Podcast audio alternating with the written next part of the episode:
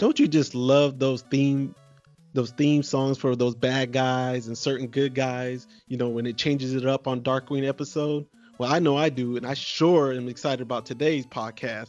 Welcome to the St. Canard Files, a Darkwing Duck podcast. I'm your host, Will Santana, and I'm Mike Russo, and I just can't get that Steelbeak theme out of my head. Nah, I sure can't either, Mike, man. Uh, I'm excited today. We have a great guest with us here today. Yes, we definitely do. We have Philip Giffin, the composer for Darkwing Duck. Yeah, and he's Emmy nominated. Oh, he is actually. Yes, he is Emmy nominated. All right. Hey, welcome to the podcast, Phil. How's it going, man? It's going really well, and I can't be happier to be involved with you guys. I've only just recently learned about you, and I was thrilled that there's a podcast dedicated to Darkwing Duck, my old friend. That's your old buddy, huh? Yeah, he's my buddy. He he's helping me put my kids through college. oh man, that's awesome, man. Uh, That's fantastic. You know, the good thing about cartoon characters is, you know, they they never quit or ask for more money. They don't become drug addicts. They, you know, they're they're very consistent. Now, Phil, man, I gotta tell you, I- I'm jealous because you had to had a lot of fun composing that music for Darkwing. Oh yeah, right. Well, you know, um, I had a very good mentor, not necessarily in writing music for animation, but my mentor, and, and God rest his soul, is a guy named Michael Kamen. And you would have to look him up, but he's scored tons of great movies. He did all the Die Hard and Lethal Weapon movies, but a lot of other movies as well. But Michael was equally as comfortable with a 90 piece orchestra as he was a rhythm section and songwriting. And, you know, I would ne- never put myself on the same playing field as Michael, but I too am comfortable in both arenas because I produce records and I'm a songwriter too. But I do feel, you know, uh, I know a fair amount about the orchestra. I've I started out as an orchestrator, um, so you know I can make an orchestra roar. But um, I feel pretty good in the realm of writing, you know, uh, rhythm section charts and horn charts and pop tunes and stuff like that. Once again, not at the level of Michael Kamen, but um, so Michael taught me something really important. He said, if you're not having fun, something's wrong. Because, and Good he, these are his words. He said, because remember, this is the entertainment business. Entertainment. And he said, when you play music, you should take the word play literally. Play like child's play, like playing in a sandbox or something. And if you're not having fun, then so, you need to change something. And that was really good advice. And once again, I know um, a lot of times when there's a deadline and people have a lot of money on the line, trust me, I take it very seriously. But one thing that's important is to keep remembering you're not doing cancer research or heart surgery or someone's life is not on the line. So Mhm. it is it's about entertainment. And I've Mhm. always found that if I can figure out how to have a good time through the process, it just you know th- there's a saying that uh, it goes if you love what you do you never have a day's work in your life and i would have to say i definitely have experienced that and That's not to say I, I i've had many many all-nighters that it's just like oh my gosh i was you know looking forward to seeing the light at the end of the tunnel. But um this has been really really fun my career and this life i've had in music. I've been super lucky. Was this something you always wanted to do, even when you were younger? basically yes. Uh, when i was a kid um, i can actually draw a decent picture so i can i can draw a little bit and paint a little bit so i guess maybe that relates to music somewhat so funny funny enough and i'm just realizing this now um, I wanted to be, before I got into music, I wanted to be a cartoonist. I can't believe I'm just remembering this now. But um, but be, because I could draw, um, I thought, well, I think I must have realized early on, don't count on fine arts. You know, get into, you know, at least people that animate cartoons, they have a, a job every week. So I remember for the longest time I wanted to be a cartoonist. And even as a young kid, like I was in elementary school, I lived in Columbus, Ohio. My parents were so supportive. They took me to an art class that was offered at Ohio State University. And I, I can remember being in this art class with all these, you know, adults. Once again, I'm not saying I was at their level. I think it was something that they were offering and uh, they didn't have any age limit. And so my parents mm-hmm. said, heck, let's enroll them in that. Um, and I love that. But then when I was, I think around uh, uh, the fourth grade, someone gave me a guitar and I just started spending so much time making up songs. And I mm-hmm. remember the first song I wrote was about a car. it's kind of funny. Um, but then uh, you know I got into bands when I was in uh, uh, junior high school. I guess they call that middle school now, um, and also through high school. Uh, and it was my dad that helped me realize, hey, you know, you can study music and you can make a living in music. Uh, and my dad would read this magazine called Downbeat Magazine and it's basically a jazz magazine. Um, and they would talk in that magazine. They talked about Berklee College of Music, and that's not Berkeley in California, but Berklee in Boston.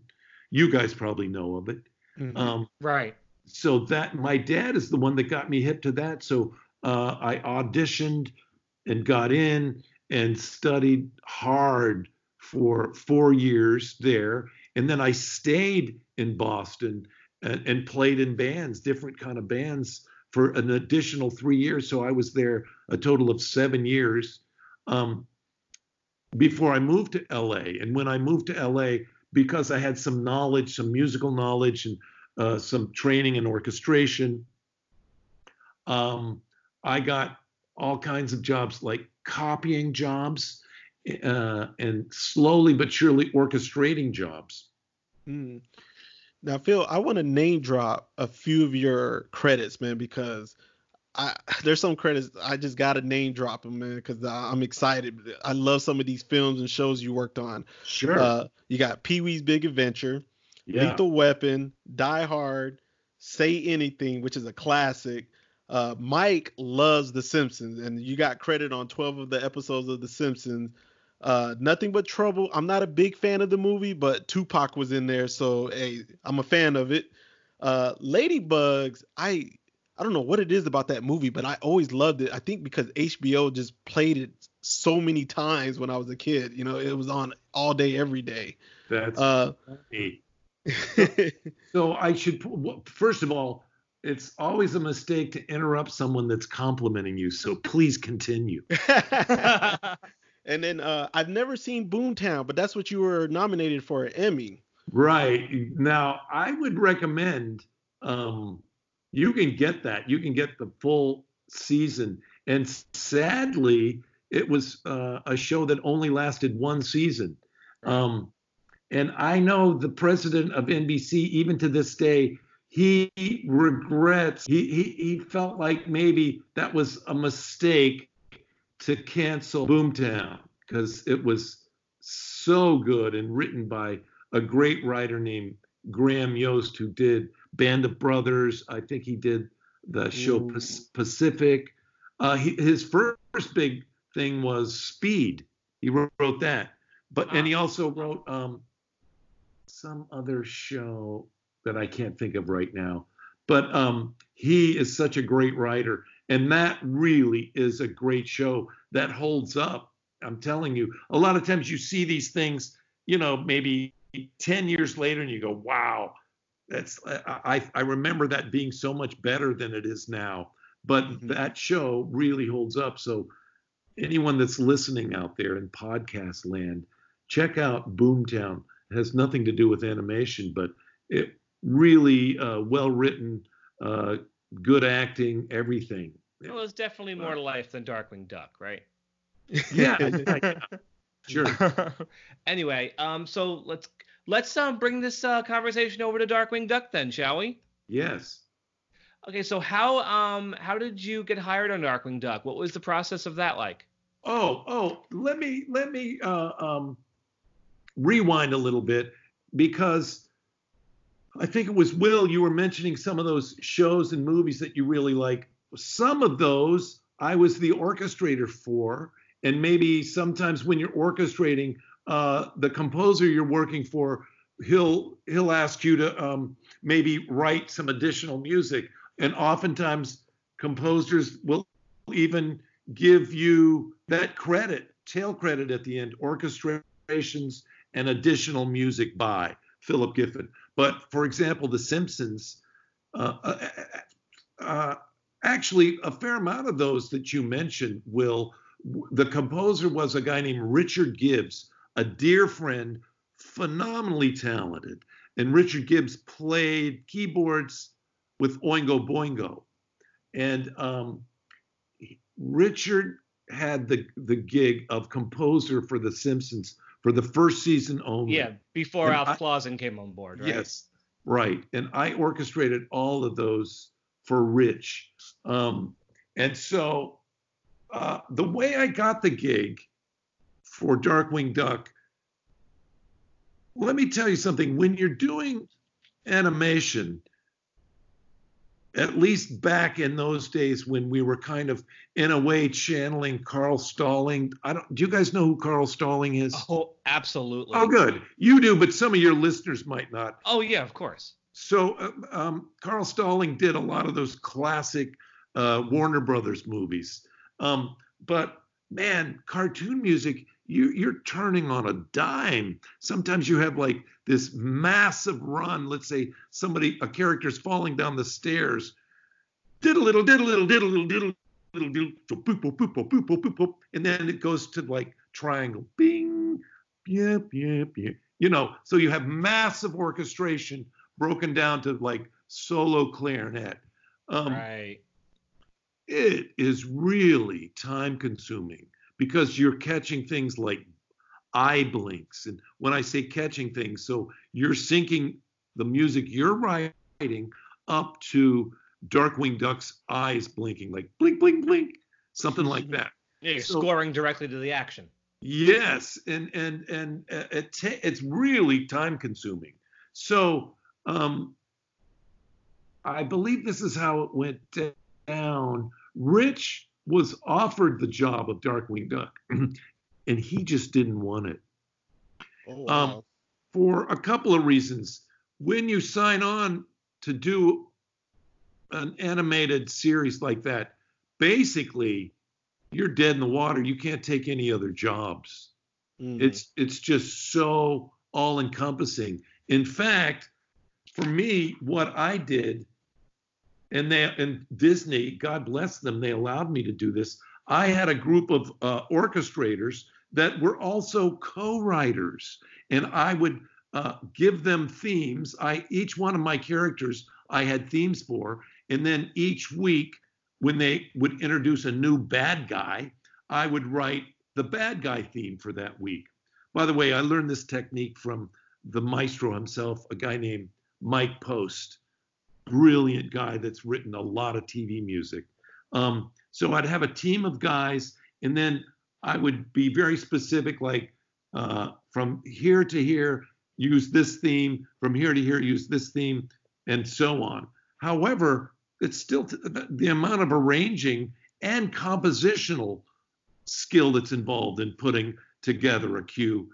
It's immense. So I would give all of those orchestrators 50% writing credit, which means they still to this day collect 50% of those royalties.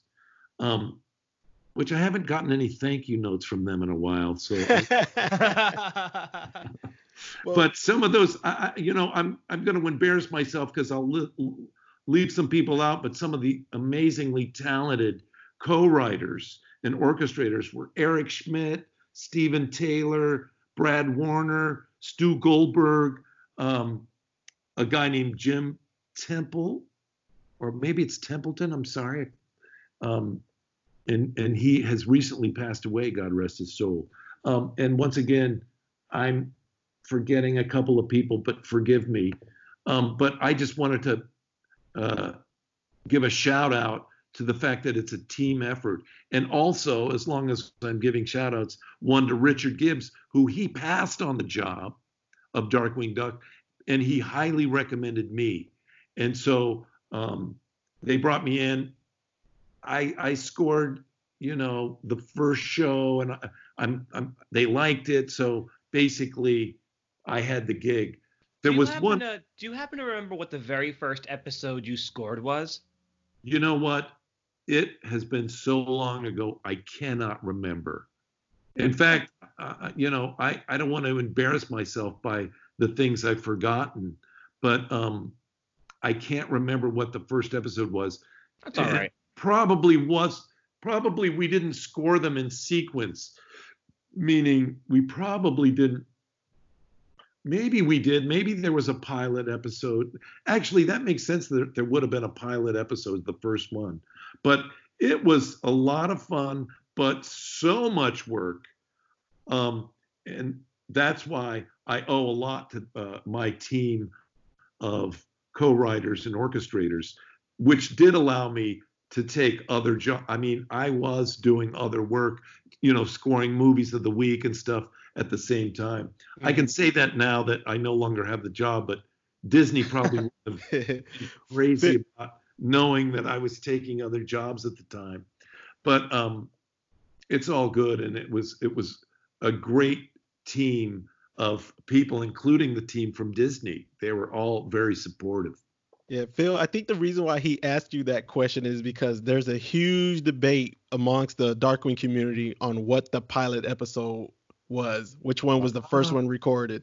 Man, I'm so sorry. I wish I wish I could somehow uh, um, shed any light. I don't know. I can't remember.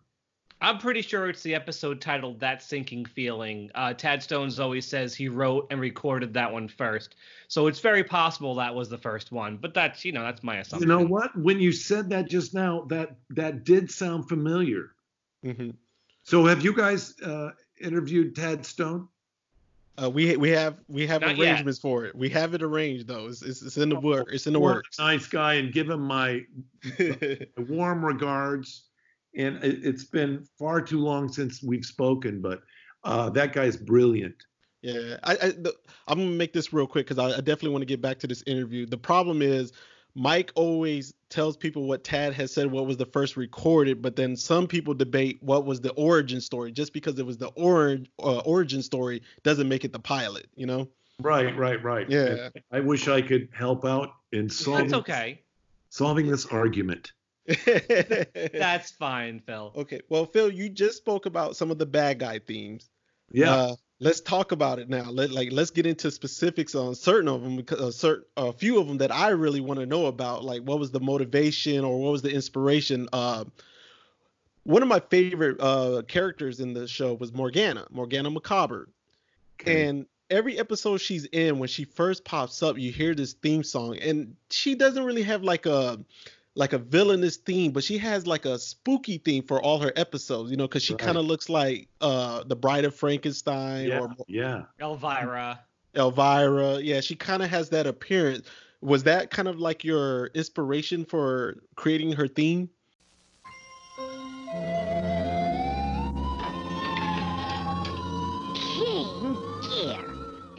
It was, and you know, um, first of all, I really appreciate your support and your love for those themes. Um, but my approach was, what is it? Take it on face value. In other words, with cartoon music, at least back in that era, um, I would never be afraid to hit it right smack on the nose. and then I would try it out. Like, does this work? Uh, instead of trying to think, oh, um, instead of being fearful of hitting something on the nose, I would say, well, what is it? What is it like? What is on the nose, first of all? Let me define what on the nose is. And so I try to come up with a theme that is in fact on the nose. Mm-hmm. And and oftentimes it's like, wow, there's nothing wrong with that. That I think that works great. And it would stick. Yeah, it definitely sticks because as a 10 year old kid, when I first watched Darkwing, every time I heard that theme, I knew she was in the air, you know, in the area. So I was like, yes, Morgana's in here. She's about to show Perfect. up. You know? That's exactly the intention. So I'm glad it worked. I hope it didn't give you nightmares. well, there's a couple I really love that I wanted to ask about. Sure. Um, first of all is Megavolt.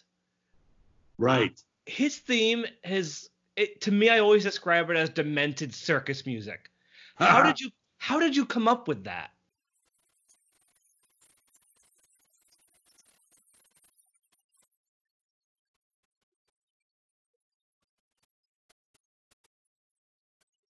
Well, I specifically remember that being like, I thought, well, if I have to translate electrical current into musical notes, and I don't want to get too technically. No, please do. Uh, too technical musically, but I would, I wrote um, clusters. Clusters just means notes are really, really close together.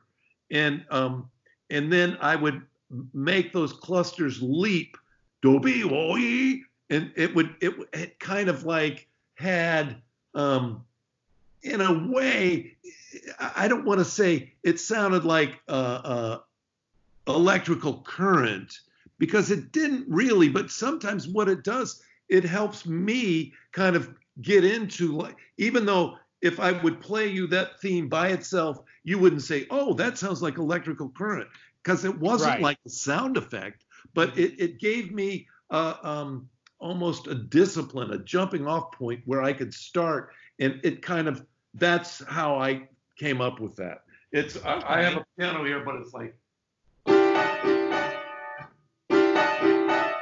you know. Yeah. Sounds cool.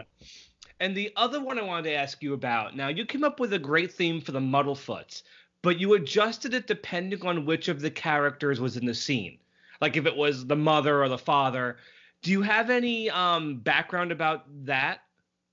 Um, only other than you just articulated it perfectly.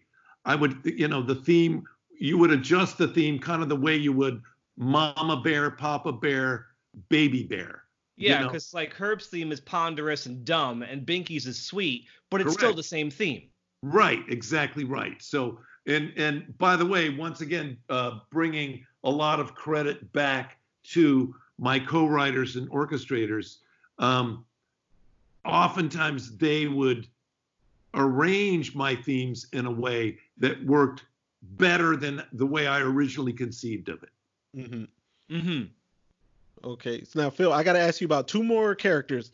One of them, we got to go with the voice actor Rob Paulsen, the character Steelbeak his yeah. theme he now his character kind of vanishes throughout the series. Like he does he's not hardly in it toward the end but his theme song is just so memorable with that saxophone or whatever you got going on there man. It's just incredible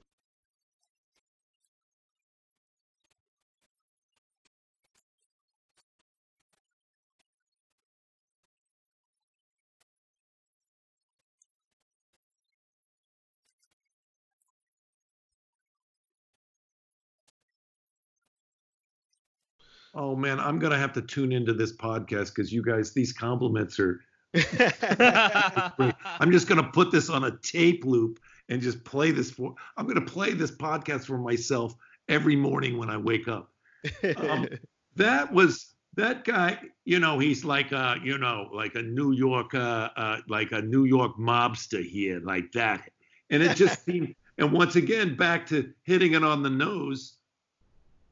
What how, what depicts New York to me, it's jazz. Mm-hmm. So it, it, it, felt like appropriate to um, give him a theme that had a swing vibe and a saxophone, like a cool jazz kind of thing. Mm-hmm. I mean, okay. it wouldn't make sense to score a, a, a, gangster. Well, I'm not saying it, it couldn't work, but the way I was thinking, I didn't want to do some kind of orchestral thing like what I did for Darkwing is bum bum bum, you know, like that was kind of a heroic mm-hmm. orchestral yeah. theme, but not for Steelbeak because that, you know, that guy is, you know, a street guy mm-hmm. in New York well, City. Well, now that you mentioned Darkwing, yeah. We got we got one more character to talk about that I I, I want to discuss with you is Negaduck, who is the complete opposite of Darkwing, and his theme is like is is grimy, is dark, and it's like the the complete opposite, you know, of what you expect on a Darkwing Duck episode.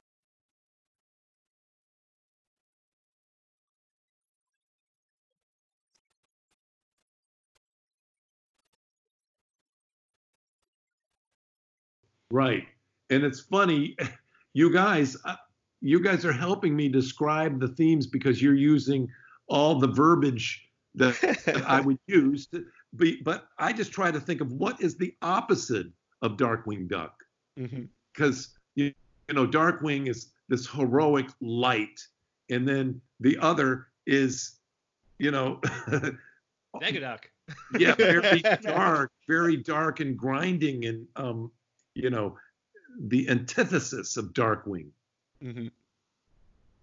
Which is awesome because they're both voiced by Jim Cummings. That's interesting. You guys probably know more about the voiceover actors than I do. Oh, really?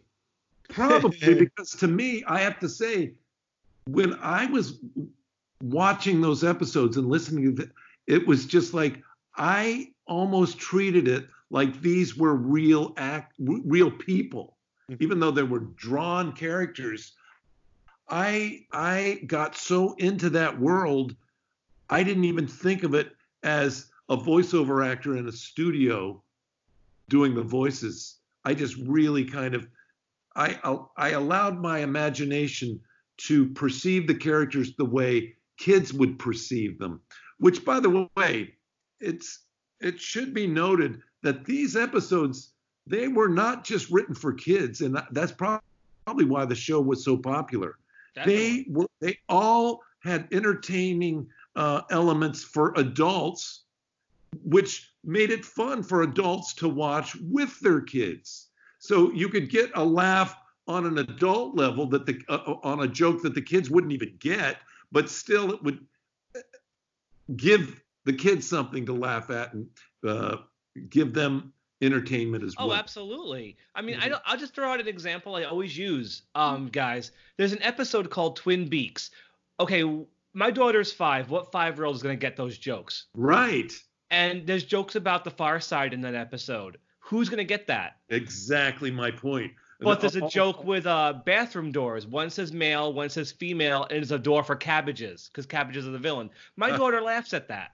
Yeah. So it works for her, but then we're laughing at the Twin Peaks and the Far Side jokes. Exactly. That's it's smart. Yeah, very smart because guess who ultimately controls the TV? And that's those are the adults. Not so yeah. I, now, Phil, did you guys get to screen a lot of the episodes uh, before y'all record? Uh, yeah, we would. Let's see, we would have spotting sessions. So um, um, we would it's almost like you've heard of things called a table read. Well yes. this wouldn't be a table read but we'd sit around a table similar to that. And uh, there would be um, you know a monitor in that room and we'd play the video and we had a music editor and and so we would just discuss whoever was directing that scene which by the way there are multiple directors throughout the season yeah. Um, we would I would discuss okay here's what I have in mind for this and this is what I'll do here. I'll start a Darkwing Duck theme here and end it right here where I'll take uh, Steelbeak's theme we'll take over from here to there and we'd kind of map it out like that. That's called a spotting session. And then to once again to Disney's credit they gave me a full orchestra every week every week. And they don't do that anymore because nowadays um, a lot of cartoons are scored, you know, with sampled sounds. It's called out of the box. Yeah, yeah. I, I mean, uh, sampled sounds are pretty great, but you know, not the same. Well, for me, it was sure fun to be conducting all those great, great LA session players. Now, I wanted to ask a question about the, the evolution of the music on the show. Now, how much, what percentage would you say at the beginning of the show was fully scored? Because I know Disney eventually would take those scores and put them into later episodes. Like, what percentage would you say of later episodes were fully scored and That's used... a good question. It would be, you know, like I would say maybe a third fully scored, and then um, what would happen is, you know, you have a, a big library, and I specifically recorded things um, instead of big long cues. I rec- recorded short cues, right. so they would be easier, almost like uh, Lego pieces that m- music editors could snap in, and it would be easier for them to use smaller pieces. Um, and so maybe a third of the shows were scored top to bottom, and then they would start to do what's called tracks. They would plug in some cues, right? You know, in a show, and then that that particular show might require less original scoring, and slowly it would kind of we kind of uh, wind wound down. Right. And, and then like probably the last third, they they had so much music in their library they could just cover it and you know save a whole lot of money by not hiring a full orchestra every uh, yeah. There's a couple of episodes within like the first 12 that has a cajun villain and all the music in those episodes you know were written just for those episodes because it's all cajun music exactly then you get, right then you get then you get to later ones it's like i know where that that piece of music's from. I know where that piece of music is from. I know that tune as well. So right. you can start, you can see toward the end, they're chopping them up and they're sticking them into different episodes. Right. And it works. It totally works. But Good. you can always. I'm, I'm glad to hear that, you know, a connoisseur such as you guys, it wouldn't, didn't get sick of any piece of music that you heard multiple times. I fell no, in love with it. not on Darkwing Duck, that's for sure. Good. Now, Phil, uh, I have an assumption here. Um, off the off the air the other day, we had a discussion that you scored 90 out of the 91 episodes of Darkwing. Um, I did a little researching, and this is just an assumption here. I don't have hardcore facts or anything. I'm starting to assume that you actually scored all 91 episodes. What I'm thinking you're not getting credit for is there's one episode of Darkwing that is banned. It was only in syndication uh, one time. Uh. Uh, that I don't know anything about. And frankly, at the moment, I forget somebody. There was somebody that scored an episode, and I'm spacing on his name, but I know he's really talented. Mm-hmm. Um, but I can't think of his name right now. But um, uh, I don't know. That you could, your theory could be correct. Okay, yeah, because uh, I, I, watched a little bit of the banned episode, and when I the first the first uh, piece of music that comes on is Morgana's theme. So I was like, he had to have to do something with that one. If Morgana's theme is already on there, the first oh, theme. That's that, definitely yeah. Those yeah. are my themes. Oh, sure. Yeah, so and I, I, kept watching the episode and like I kept listening to the background music. I'm like, I've heard that before. I've well, heard that one ever, before. If you ever hear an episode that doesn't have the Darkwing Duck theme, those themes that you're familiar, that would be the episode that See, I did do. That's the thing. I can't think of a single episode. I have well, like they might I have, have like 50% of these episodes memorized. I can't think of a single episode that sounds different to me. What mm-hmm. they might have done is like um, had someone uh, the, the other guy um, score an episode and then maybe they plugged in some of my themes into his I, I'm not exactly sure and I don't want to imply that they didn't like what he did because I know that guy's really talented. And once again, I'm talking about someone that's really talented, but I can't recall who it is at the time. By the way, this was a while ago. yeah, we understand. Yeah. I did have one more one more question specifically about Darkwing. There were two songs in some episodes. I'm not talking about the theme song. There was an episode where Darkwing sings a lullaby to Gosalyn, and there's another one where Darkwing has a uh, rock, basically a rock song. Yes. Were you, were you involved with either of those? No, uh, I think I might have. Uh, I think I wrote an accompaniment to that. So I, I made an orchestral accompaniment to that or something, but I didn't write them. I didn't write those songs. No, but uh, somehow but the background music you would have. Yeah. Yes. Okay. All right. Well, Phil, man, I really appreciate you being on our podcast, man. Um, is there anywhere where the people, uh, our listeners, can find you at? Well, uh, you can always check out my website, philipgiffin.com, um, dot com And, you know, you're always welcome to email me. And I just want to thank you two, Will and Mike, for your interest in Darkwing Duck. My sincere gratitude to you guys. I mean, it's so rewarding to have this come back to me like this out of the out of the blue. Uh, uh, two guys like you that know so much about that cartoon, so much more than I know. Well, well, th- well, you're welcome, Phil. We really appreciate that too. Yeah, you weren't easy to find either. well, I, I, commend you. You guys uh, should double as detectives. All right. Well, thanks for being on the podcast, Phil, man. We really, really appreciate it, man. Thank you oh, very much. I could not have enjoyed it more. Thank you two immensely. All right, Mike. So that was our interview with Philip Giffin, man. Oh, he's so great to talk to. I love that interview. Yeah, I didn't want to end the interview, but you know, with time constraints, I know we had to end it.